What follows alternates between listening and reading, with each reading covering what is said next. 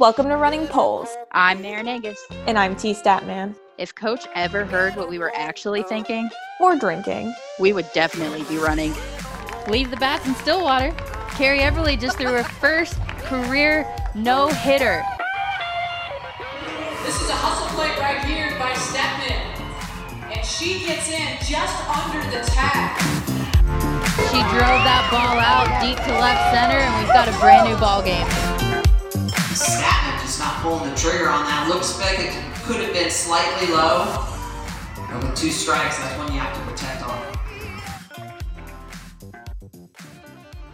This week's guest is a man of many talents. Not only has he caught over 11,000 balls at Major League Baseball games, he's also written three books, holds some video game world records as well, and has created controversy in my own household.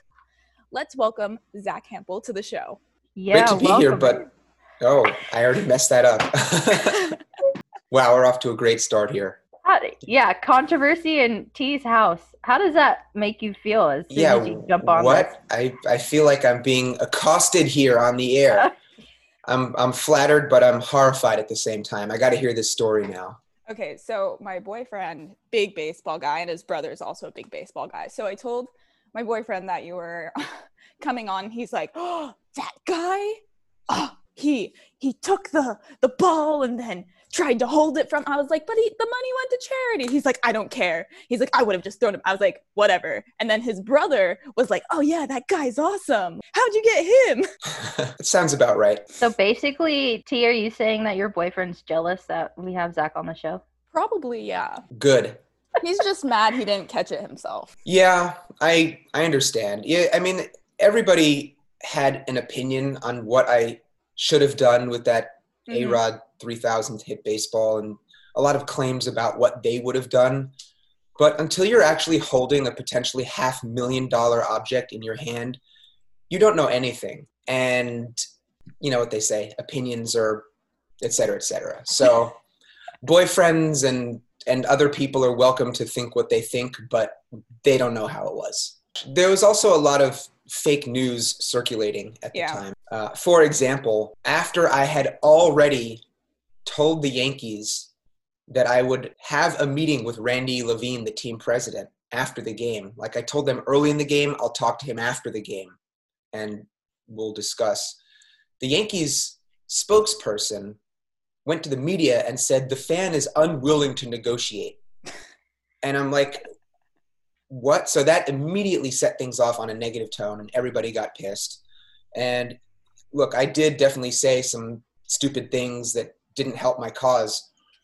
But just another example, after I had agreed with the Yankees that I would give A Rod the ball in exchange for a $150,000 donation to a children's baseball charity, the Yankees were then gone on an eight day road trip. So I couldn't do anything except hold on to the ball. What am I going to do? Sneak into Yankee Stadium and place it on home plate and just let it sit there? So the Yankees planned a press conference for when the team got back and they didn't want me to say anything about it. They wanted to be the ones to break the news. Meanwhile, I was getting dragged through the mud by the media. Forbes basically published an article titled something like Memorabilia Leeches Are Ruining the Sport. And it was all pretty much about me and how greedy I was. I was already planning, I had a deal already in place with the Yankees to give them this ball for nothing personally. And yet I couldn't say, uh, you're wrong, because actually this thing was going to happen. So it was it was an awful, awful time in my life. You'd think it would just be nothing but celebration to have caught this very valuable, famous home run, but it sucked so much that I even questioned if I had the whole thing to do over again, if I would have picked that baseball up off the ground. It's crazy that the media was just like, nope, this guy's terrible. Don't ask you questions. They're just kind of dragging you through the mud because they feel like they're entitled to. Pretty much. And there are many more examples, which we don't need to get into, of just people lying and i mean fake news is actually a thing that exists but it's also dangerous because a lot of times there is real news that portrays someone in an unflattering way and that person then claims that it's fake fake news and throws everything into doubt but there was truly a lot of fake news surrounding me and that baseball and how it all went down. Oh, did you ever feel like you wanted to say something even though you had something that agreement with the Yankees to not say anything? Oh, definitely. But you don't mess with the Yankees. ultimately what it comes down to. And I I figured as bad as things are now, hopefully things will get better when everybody sees the positive outcome, which you know it, it did to some extent. But 99% of all the articles written happened the night that I got that ball when I first came out and was like, nope, I'm keeping it. So sure, there were follow up pieces, but everybody who was mad or had that first impression, their minds were largely set. And it's interesting, fans of the other 29 major league teams, to them, I was their hero because I was sticking it to A Rod and I wasn't going to give that guy his home run. Yankee fans were so pissed off at me. But now when I go to Yankee Stadium, I mean, it's it's great. Everybody knows the deal. Everybody knows me as that guy from YouTube or the guy that got the A Rod ball. And there's a lot of nasty people online. Twitter is just an absolute disaster. But when I go to games in person, I mean, one out of 3,000 people are rude to me. I'm telling you, it's so rare that, that someone's nasty in person. So that's a good thing. So this was kind of a more recent memory. What is your earliest memory of baseball? I recall being very little and hitting a big ball, like a beach ball with a big plastic bat that my parents were tossing to me in a backyard. But as far as Major League Baseball, I remember being, I guess, four years old and hearing my dad and his friend screaming with delight from the next room.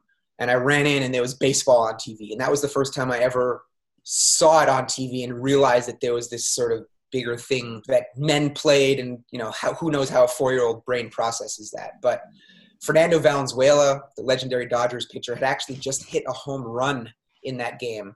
And again i was four and didn't understand why that was a big deal but i saw how happy it made my dad and that left some kind of impression on me. And i was pretty much a, a major league baseball fan after that and i just wanted to be as close to the game as possible. So i'm a mega dodger fan I'm obsessed. Uh, I'm not afraid to admit it. So my my mom is the, who introduced me to baseball. We've had season tickets to the Dodgers for over 40 years in our family.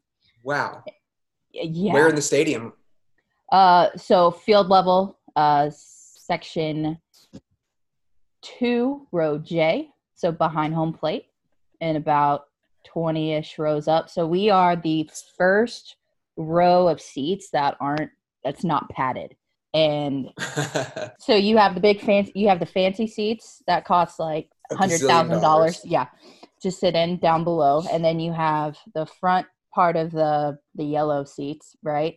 And yeah. those are padded with not even a half an inch of padding. And those seats cost twenty more dollars a seat for like a mm. prison level amount of padding, right? Yeah, like if if you were sleeping on a cot in prison, it would have that much padding on it. Right, and it costs you twenty more dollars to That's sit dumb. in that row right in front of us, and we're like, "What? Well, we don't need that." That's a pretty sweet spot. It is. Any foul balls come looping back over the screen? I've been close to a couple, but I have never caught a foul ball. You're probably almost a little too close to the field. I'm too close. They go way over your head. And are if you're directly behind the plate, or are you off to the side a little bit? I would say more behind the, the box. Slightly toward the first base side Probably. of home plate? Yeah. We're not directly behind home plate. Well, that's good because most foul balls come off at an angle. Someday you're going to get one. One there. day. And it's going to be like in the first inning or the ninth inning because you know how Dodgers fans are. I go early, I stay late. Well, I'm you're a true fan. I'm a true fan. I show up for batting practice. There we go. And I, you know, but I've never gone out to the to the pavilion to try to catch balls. Because you know Dodger Stadium is also very weird because if you don't have tickets for the seats in those areas they don't let you they try to not let you down there. I think they do now that they sort of renovated and connected the whole stadium with a walkway. Now you can go anywhere i believe except the right field pavilion which is the all you can eat area. That was the one thing. I i love dodger stadium but if you have seats up in the loge level they're not going to let you onto the field level. Oh yeah that's that's weird. And you have to go in on that level. So if you've if you're sitting up on the top deck, then you have to enter Dodger Stadium on the top deck. And it's yeah, it's built into a hill and then they you've probably experienced this if you try to get there really early. Although, well yeah, if you have a season ticket, you're able to enter 3 hours early, but they don't open the parking lot until 3 hours early. Right. So you, you can't actually be just like parked and chilled out and then waiting for the stadium to open. There's like this mad dash. Right. You're trying to get in early to catch a baseball or grab a spot for an autograph. people are sneaking in by foot and racing and leaving their cars on the street and being dropped off by friends. It, it's so dumb. It's a cool stadium. The team is amazing, great history and lore. But the way they run that place, I swear, they are such idiots and it drives me crazy every time I go there. Yes, we but we used to collect. So my mom used to bring my brother and I when we were little, and that was when the parking lot, the players' parking lot, was just a chain link fence around it, right? Mm. So you could get your baseball and you could walk up to the fence after the game and you could get autographs, right? But now, But now it's like, oh, you can't even get anywhere close to there. yeah, of course. We got so many good autographs back in the day because of that chain link fence and and because we were cute kids, right? So That also helps. Yeah. I've got some good ones, man.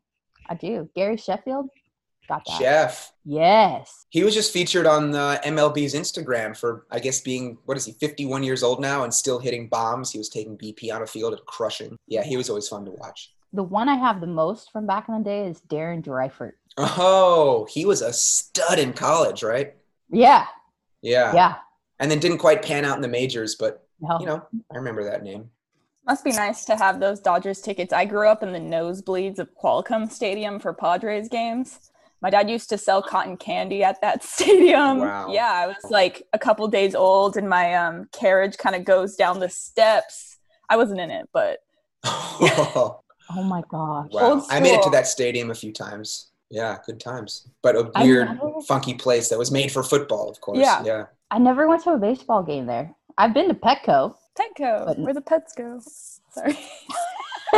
And meanwhile, I try to get to as many different stadiums as possible. So Yeah. I've been to 57 different Major League stadiums. And I do count all the defunct stadiums. And then if Major League Baseball goes and plays overseas and it's an actual regular season game, I try to be there. And I definitely count that on my stadium list because I figure if the stats count for the players and the wins and losses count for the team, then that stadium can go on my list and the balls count in my collection, whatever I catch there. So that's one of my favorite things to do as a fan is go to a new stadium. How do you set your schedule for the year?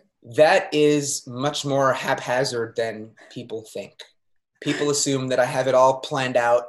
And I have friends like this the second that MLB releases the schedule, people are just all over it and they map out their whole year. I even have a friend who works for MLB who's a huge fan himself and then in whatever free time he has, he's going to games. He gets a sneak peek at the schedule I guess about a week before it comes out to the public and he like the second he gets it, he already knows what he's. I mean, he just that's what he does the first night. Plans his whole season, rents cars, books hotels, flights. Done, set in stone.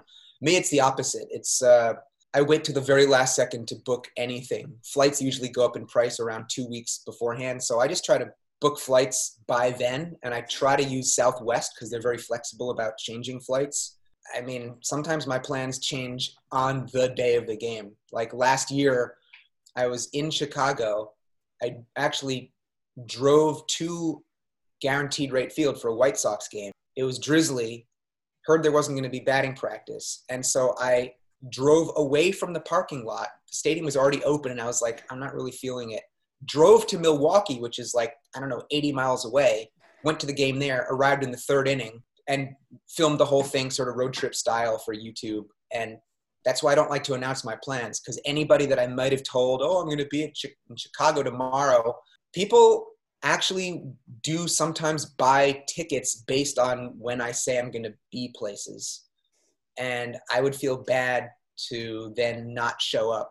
So anytime I say I'm going to be somewhere, it's sort of with an asterisk. But yeah, it's I might look at the schedule and have an idea of which games I'm going to go to, like maybe write them down, but I still don't book anything till the last second. So you're saying you have a fan club? It's not an official like send in 1995 and you get a membership badge to the Zack Hample fan club. But yeah, I there are definitely fans. I get actual physical fan mail sent to me regularly and I have merch and people buy my shirts and probably an average of 100 people a day come up to me and recognize me every time I'm at a major league game. So it's it's pretty intense. Uh, in the baseball world, I'm a big deal. Anywhere else, nobody gives a damn about anything I say or do, which is kind of nice. I get to have the best of both worlds. Like pretend to be a celebrity when I go to a game, and then I can disappear into relative obscurity and leave my uh, lead my life the rest of the time without being too hassled. Have you thought about starting a fan club though? This could Mm, no. we this could get really cool. You could have your membership dues go to charity. Well, I already do a lot for charity. I, I still work with Pitch In For Baseball and softball. So I, I spend a lot of time working with them and raising a lot of money. And I think the thing in my life that that is at the, the highest premium is free time. So I try to not take anything on additionally if it's not extremely fun or extremely helpful and relevant to my career or you know in the case of charity helpful and relevant to them. But just you know, a lot of people have patreons which sure it would be nice to have extra money but then it's like i just don't want to feel obligated every month or however it works to then do dozens or hundreds of low level favors for people and like donate this much money and we'll have a 15 minute zoom call every month. Not that i mind being on zoom with you guys right now this is great but i just don't want to have to do that with a zillion people or like send a personal letter or analyze someone's glove trick technique. Like it's cool. Like I, I i love my fans. I love the enthusiasm but i have to cap it somewhere. Even right now i'm only doing one video per week. I could do a video every day if i wanted to and i would be completely burned out during this time that i need for myself to recharge my brain. So i love baseball. I'm obsessed with baseball but i'm always striving for that baseball life balance. And you know the fan club in a way it would just be one more thing that i would have to deal with. Same thing with the podcast like all the power in the world to you guys. I've had probably a thousand people tell me i should have a podcast. A thousand ten thousand people have told me i should write another book and i'm just like can't deal with it. It's just going to be one more thing to take up my time. I got youtube. That's a full-time thing. So i'm i already have too much baseball in my life you know what i mean so i'm i'm looking to cut down on baseball things not add anything related to baseball So, how did you wind up picking Pitch In For Baseball as the charity that you're going to support? Like, why is it so meaningful to you? it was just kind of dumb luck that I stumbled upon them. I knew that I wanted to do something charitable, and this was heading into the 2009 season. So during that off season, I contacted Major League Baseball and spoke to someone with the RBI program, Reviving Mhm. Baseball in the Inner Cities, and I just said I'd like to speak to someone about charitable donations. And i had this brain dead operator who was like if you would like a donation you have to contact and i'm like no no no i, I want to donate. For all donations you and i'm like wow okay i'm trying to like okay. I was very frustrated in that moment. So i was like cool mlb all right you're not going to get my effort and money since you don't even want to talk to me which is a shame because i love mlb and i've had a great relationship with them but gotta have better people on the phone. Uh, i contacted the make a wish foundation and they i don't think the conversation went too far. I just realized that they were such a big organization that anything that i could do for them would be a drop in the bucket wouldn't really make too much of a difference. And so i forget exactly how i found Pitch In For Baseball if if someone recommended it or if it was just random googling but i ended up speaking to the director of that charity and just out of the blue he didn't know me i didn't know him no connection but i was just like hey i'm this guy i catch a zillion baseballs you can look me up i want to have people pledge money for every ball that i get and have that money go to your charity and he was like great go for it i mean it was like it took about 30 seconds of talking and he was on board so i was like okay this is the organization for me and he was and still is super friendly. I'm on great terms with everyone there still. We've worked together a lot and they're not a huge organization and yet they do have partnerships with MLB and certain teams and major league players. So they do great work, but they're not massive. So I feel like anything I do for them is actually very helpful.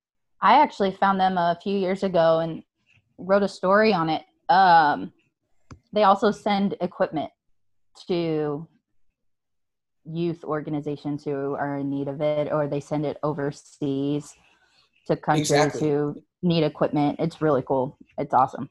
Yeah, they're they basically provide equipment. So underserved children and communities can play baseball and softball. So whether there's just a community that is perhaps impoverished in the case of some countries, or whether there's a natural disaster somewhere that does have a lot of money, but all the equipment, let's say, gets lost, if it's stored in an equipment shed by the field, and then there's a hurricane and the shed gets destroyed, and then none of the kids have equipment to go play.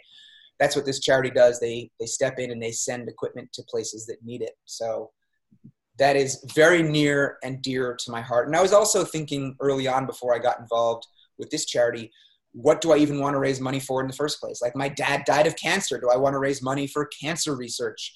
And I thought, no, I want to keep it light and I want to make it baseball related. And that's how I ended up with Pitch In For Baseball and softball. And you know where the money's going. Like when you give your money to pitch in for baseball or softball, like you know where that money's going. Um, that's what I found. Uh, my dad died of a heart attack. So if I'm going to give money to the Heart Association, like how do I know that money is really going to heart disease? Like you don't exactly. know. Yeah. That got real deep, real quick. How deep is your love? We're talking about baseball. We're talking about dead dads here. You know, it's all good. We're, we're covering all the bases. Ho! Baseball, pun, Oh, metaphor thing. Fun. Did you work for your family bookstore growing up? I worked at the bookstore when I was like six years old for the first time, and I was very good at simple arithmetic. So I would do the cash register, and customers would bewilderingly hand me cash for items, and then I would ring them up and make their change and hand it back to them with my mom nearby. So yeah, I was working there way back in the day, and I've spent I guess as much as a solid year working there in my adult life. In more recent years, and I haven't worked there at all in a couple years because now it's full time YouTube and baseball stuff for me. But when when the baseball stuff was really starting to take over, but it wasn't quite a full time thing, I had a pretty sweet setup at the bookstore where I set my own schedule, told them how many hours I worked, and then just got paid hourly because I was doing some specialized work uh, with the autograph department, cataloging autographs and stuff like that. So that allowed me to dip out at 3 p.m. or 4 p.m. and hop on the subway and go to baseball games in New York or just take a week off, whatever it was. And I'd work a lot more there during the off season and then baseball season, I would mostly disappear. And that worked for them. It worked for me. And then the YouTube thing became big enough that it was like, see ya fam, I'm done with the bookstore stuff. But I still visit there often. You know, I live in New York City. The store's right across Central Park from me, so it's a great hangout spot. I have a bone to pick with you. Bring it. All right, so let's be real. T and I like studied your FAQ on your website, so we wouldn't ask you questions that you have already answered tens of thousands of times. But you say you've never knocked down anyone while catching a ball. That's correct. I've caught a few balls, and I have knocked down people at least three times. Well, you're a horrible human being. A senior citizen, a 10 year old. What? Um, you knocked down a senior citizen? he was in my way. I need you to understand this. So how how is this picking a bone with me? This seems like we're at confession right now. oh, I have no problem talking about how I've knocked down people to catch baseballs. Um, because let, let's also let's understand this. Um, one actually was in Arizona. It was a Diamondbacks Orioles game. That was probably the senior citizen, right? Yes. There's a lot of them in Arizona. so I'm behind the Orioles dugout wearing an Orioles shirt because I have a shirt for just about every Major League Baseball team so that I can go to games all over the place and blend in and try Just like to- Zack. There we go. See, we have a lot in common just already. And Chris Davis had been trying to throw me a baseball for like three innings, and all these people kept catching them. They kept like jumping up and knocking them down, whatever. So finally, he threw one to me, and it was right here. And the senior citizen was trying to move into my row in front of me. And I was like, no, no, this is my seat, my bubble, get out of my way. And I caught the baseball. He was not, he did not sit in my row. He did not belong in my bubble. I see. And he was trying to catch the ball. So I moved him out of the way. So what's your bone to pick with me? Again, this just seems like you confessing about being a bad person. I'm not a bad person. Knocking down senior citizens. That could have been my grandmother. My grandmother lived in Arizona. She lived to be 102. Did you knock down my grandmother? No, because it was a male, so it was not your grandmother. Well, as they say, if grandma had balls, she'd be grandpa. Anyway, what's your bone to pick with me? That I don't I don't know how you haven't knocked down somebody or even if it's not on purpose. Out of all of the the tens of thousands of baseballs that you've caught, like nobody's accidentally tripped. The closest I've come to knocking someone down, I was running through a row at Yankee Stadium in batting practice. And before every pitch, I always look left, I look right, I make sure that the row is clear. If it's not, I either know I have to go up and around or I'll move to a different row. The row is clear, they hit a ball, I'm running for it.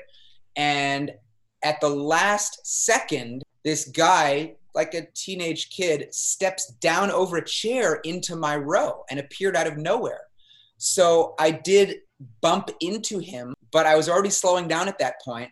And we, yes, there was physical contact. He didn't fall over. We kind of like, I kind of grabbed him and I'm like, dude, I'm so sorry. Like, he appeared out of nowhere.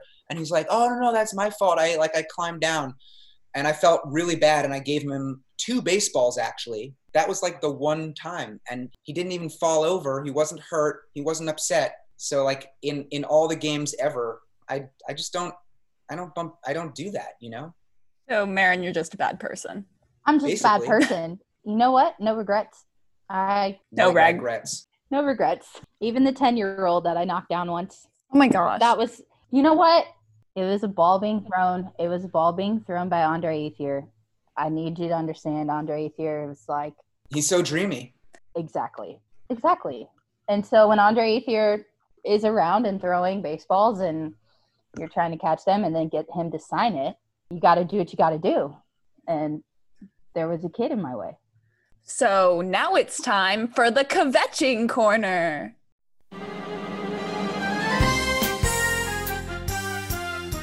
Welcome to the kvetching corner. I could kvetch about anything. What do you want me to kvetch about? My general kvetch is that uh, I don't have kids and I I I it's hard to date and it's hard to meet the right person just in general in life. I mean, my life is great right now. I'm not happy that there's a pandemic, but given the fact that there is one, my life is super chill right now. And I'm not missing baseball, contrary to probably what everybody believes, because my life is still very filled with baseball. And I have a lot of other things that I enjoy doing. And my, my current project, which is turning into like a month long thing, is scanning all of my old letters and papers and mementos and things of that nature. And I have boxes of stuff because I saved everything that anybody sent to me from the time I was like, I mean, there, I found a postcard from one of my siblings wishing me a happy fifth birthday. And I have a whole folder of letters from sleepaway camp in 1989. And every summer at camp, there's a whole folder of letters from mostly my parents. So there's like, there are thousands of things to be scanned, and I'm having fun combing through that. Uh, I also have a lady friend living with me now, so we're spending a ton of time here, obviously quarantined together. She's great. It's fun. She doesn't want to have kids though, so it's like that's why I said that's why I said the whole kids thing. So, um, But you're date are you dating. yeah, Is this the T? The T. Okay. So you got yeah. you said it was hard to date. So why was it so hard for you to date before you meeting the lady friend? I mean, just dating in general is kind of BS. Um, Were you on Tinder? Uh, I have been on Tinder. I I've pretty much banned Tinder from my life. Um, that's to me that's just a garbage app. It's garbage people on a garbage app, and nobody's serious. And yeah, just online dating sucks. I also don't drink. Just the whole culture of bars and meeting people that way is not gonna happen with me. And uh, you know, I spend so much time at baseball stadiums. That's not the best place to meet ladies. Of course, there are exceptions to the rule, but I just find myself not in places most of the time where I could meet someone that I would likely to be compatible with. So I end up having to take three subway trains to Bushwick more than I would like because that's where all the crazy action is. And I'm just so sick of Brooklyn half the time. And so this quarantine, it's like, well, there's nothing happening anyway. So there's no FOMO. And I'm just going to stay home and snuggle 12 hours a day and scan my old papers and listen to music and eat too much. And like, it's so chill right now. I, I often wake up with three hours of sleep during the baseball season, like probably at least almost on a weekly basis. I am waking up with no sleep during baseball and then often traveling to a different time zone and then being on YouTube and dealing with 100 people with sometimes 90 minutes of sleep and maybe any time I can nap on the plane. So it's like that is just not happening right now. My life is very fun during the baseball season, but it's very stressful. And all of that stress does not exist for me. And I'm digging it so hard. So I have a love hate relationship with baseball. I know nobody wants to hear someone kvetch who makes a living going to baseball games and being on YouTube, but there's actually a ton of work involved. The real talk is that it's a lot of work and a lot of stress and a lot of pressure, and it's super fun and amazing, and I'm lucky, but it's it's the love hate relationship it's the baseball life balance that's been a major struggle for me and dating fits into that in a way that is just so hard for me to do that's my big kvetch slash rant since I'm the single person on this episode, dating in a quarantine is uh is terrible. Oh, I'm And sure. Do you like do FaceTime dates with food in front of you and you watch each other eat? Yeah, be like, oh, yeah, today I'm eating Mexican food. It's fine. Watch me stuff my face with a burrito. No, I don't do that. But people have cabin fever, I guess. I don't know how else to describe it because when you go pick up food from somewhere, like you have guys that are just like, they just start looking at you like they haven't seen a female in months, right? And then they just hit on you. Like, no matter, it doesn't matter who it is. Like, they're like, oh, you smell good. I'm like, What? You're like, no, that's not me. That's the burrito thing. it's bad. Dating in quarantine. That's my kvetch because I don't recommend it for anybody. Yeah, it seems like it would really blow. And I'm sorry you're single during not this time. and and not literally because you can't hang out with anybody. yeah. Although, well, yeah, okay, we won't go there. But I listened to a lot of Dan Savage, and he was talking about. Anyway, next next item of conversation. He was talking about ways to perhaps safely do that during quarantine. Like you could be near a certain body part, but not have somebody breathing on you. And yeah, anyway. T, are you feeling awkward now? Yes. God damn it, get on the line. so, Maren, what are we drinking today? I like how you said that. Uh, since uh, we woke up in the morning to record this episode, this morning is powered by Bailey's and coffee because you got to have a coffee in the morning and I can't function without it. Really, that's how you do it, huh? Yeah, especially during college football season. Every Saturday morning is Bailey's and coffee. Sunday for football is uh, mimosas or Bloody Marys. I think I have a, I like alcohol. I was going to say I have a drinking problem, but I, I don't have a drinking problem. No, you're just Jewish. L'chaim. I'm drinking a mixture of water and half of the sparkling ice that spilled on. So you're saying I'm the only one drinking today. Got it. What about you? I chugged a cup of water before we started chatting. That's about it. I've actually never been drunk, and I drink alcohol once or twice or three times a year, maybe. Um, You sound like my dad. My dad's like, I've never been drunk in my life, and I used to work for Anheuser-Busch. I actually had a, in fact, that might have been the last time I had alcohol. Was uh, last summer. I took a tour of the Anheuser-Busch brewery in St. Louis because actually someone who works for AB, as they call it, is a fan of my YouTube channel, and he got in touch and offered to hook it up and said that I could film it for YouTube and it would, you know, it would be good for them, it would be good for me, and and yeah, Anheuser Busch, of course, since you know the Cardinals play in a place called Busch Stadium, they're hooked up with great seats, so they gave me some good seats. They showed me around, and I drank some beer directly out of one of the tanks during that tour. It was, I guess, it was like beer that was less than four hours old or something like that. and that was the first time I'd had beer in a long ass time. So you know, it's like if I'm gonna drink, it's it's gonna mean something, and then it still won't be very much. And I'm not all high and mighty about it. It's just like I don't know. It just never appealed to me. So whatever. I'm breaking. I'm breaking news. I have to share this with you guys while you're here. Some dude just messaged me on Facebook, like on my fan page. Oh, you have a fan club. Yeah, she charges twenty dollars for a membership every year. that makes me sound like a prostitute. No, I don't. Wow. okay, this dude just messaged me.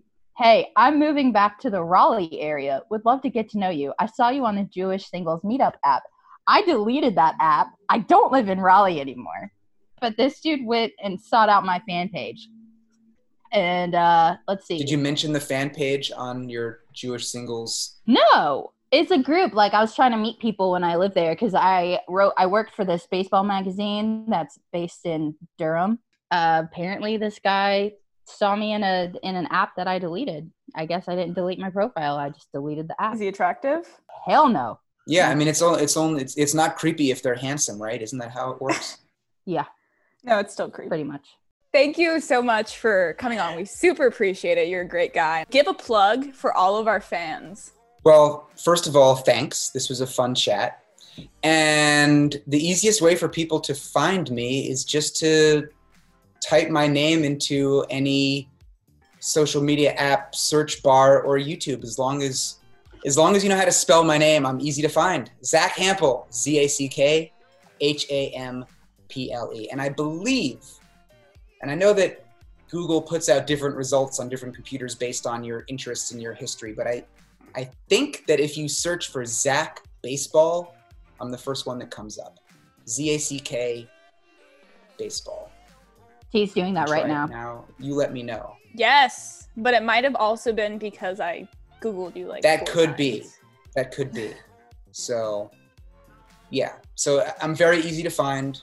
Uh, I think I'm the only person in the world with this spelling of my name. There are some that are pretty close. So people have no excuse, no excuse not to check out my stuff. There's my plug. Also, buy all your books. Buy my book. Well, don't buy all the books because there's one that I wrote that came out way back in 1999, which is terrible. It's called How to Snag Major League Baseballs. And thank How old were you? I was 19 when I wrote it, and I was 20. Did you write it yourself? I did write it myself. My dad, who was a writer, helped edit, and he helped me outline it. But I did all the writing myself. Um, it's terrible, and thankfully, it's out of print. But I rewrote that entire book, made it a hundred times better and more informative, and then made that book part of my newest book, which is called The Baseball. So the final third of my book called The Baseball is actually called How to Snag Major League Baseballs. And that is great. So if you want all that how to snag info, don't buy that first crappy little green book with the, you know, that that came out a million years ago. Buy the new one, The Baseball. It's a lot of fun. There's my plug. Thank you.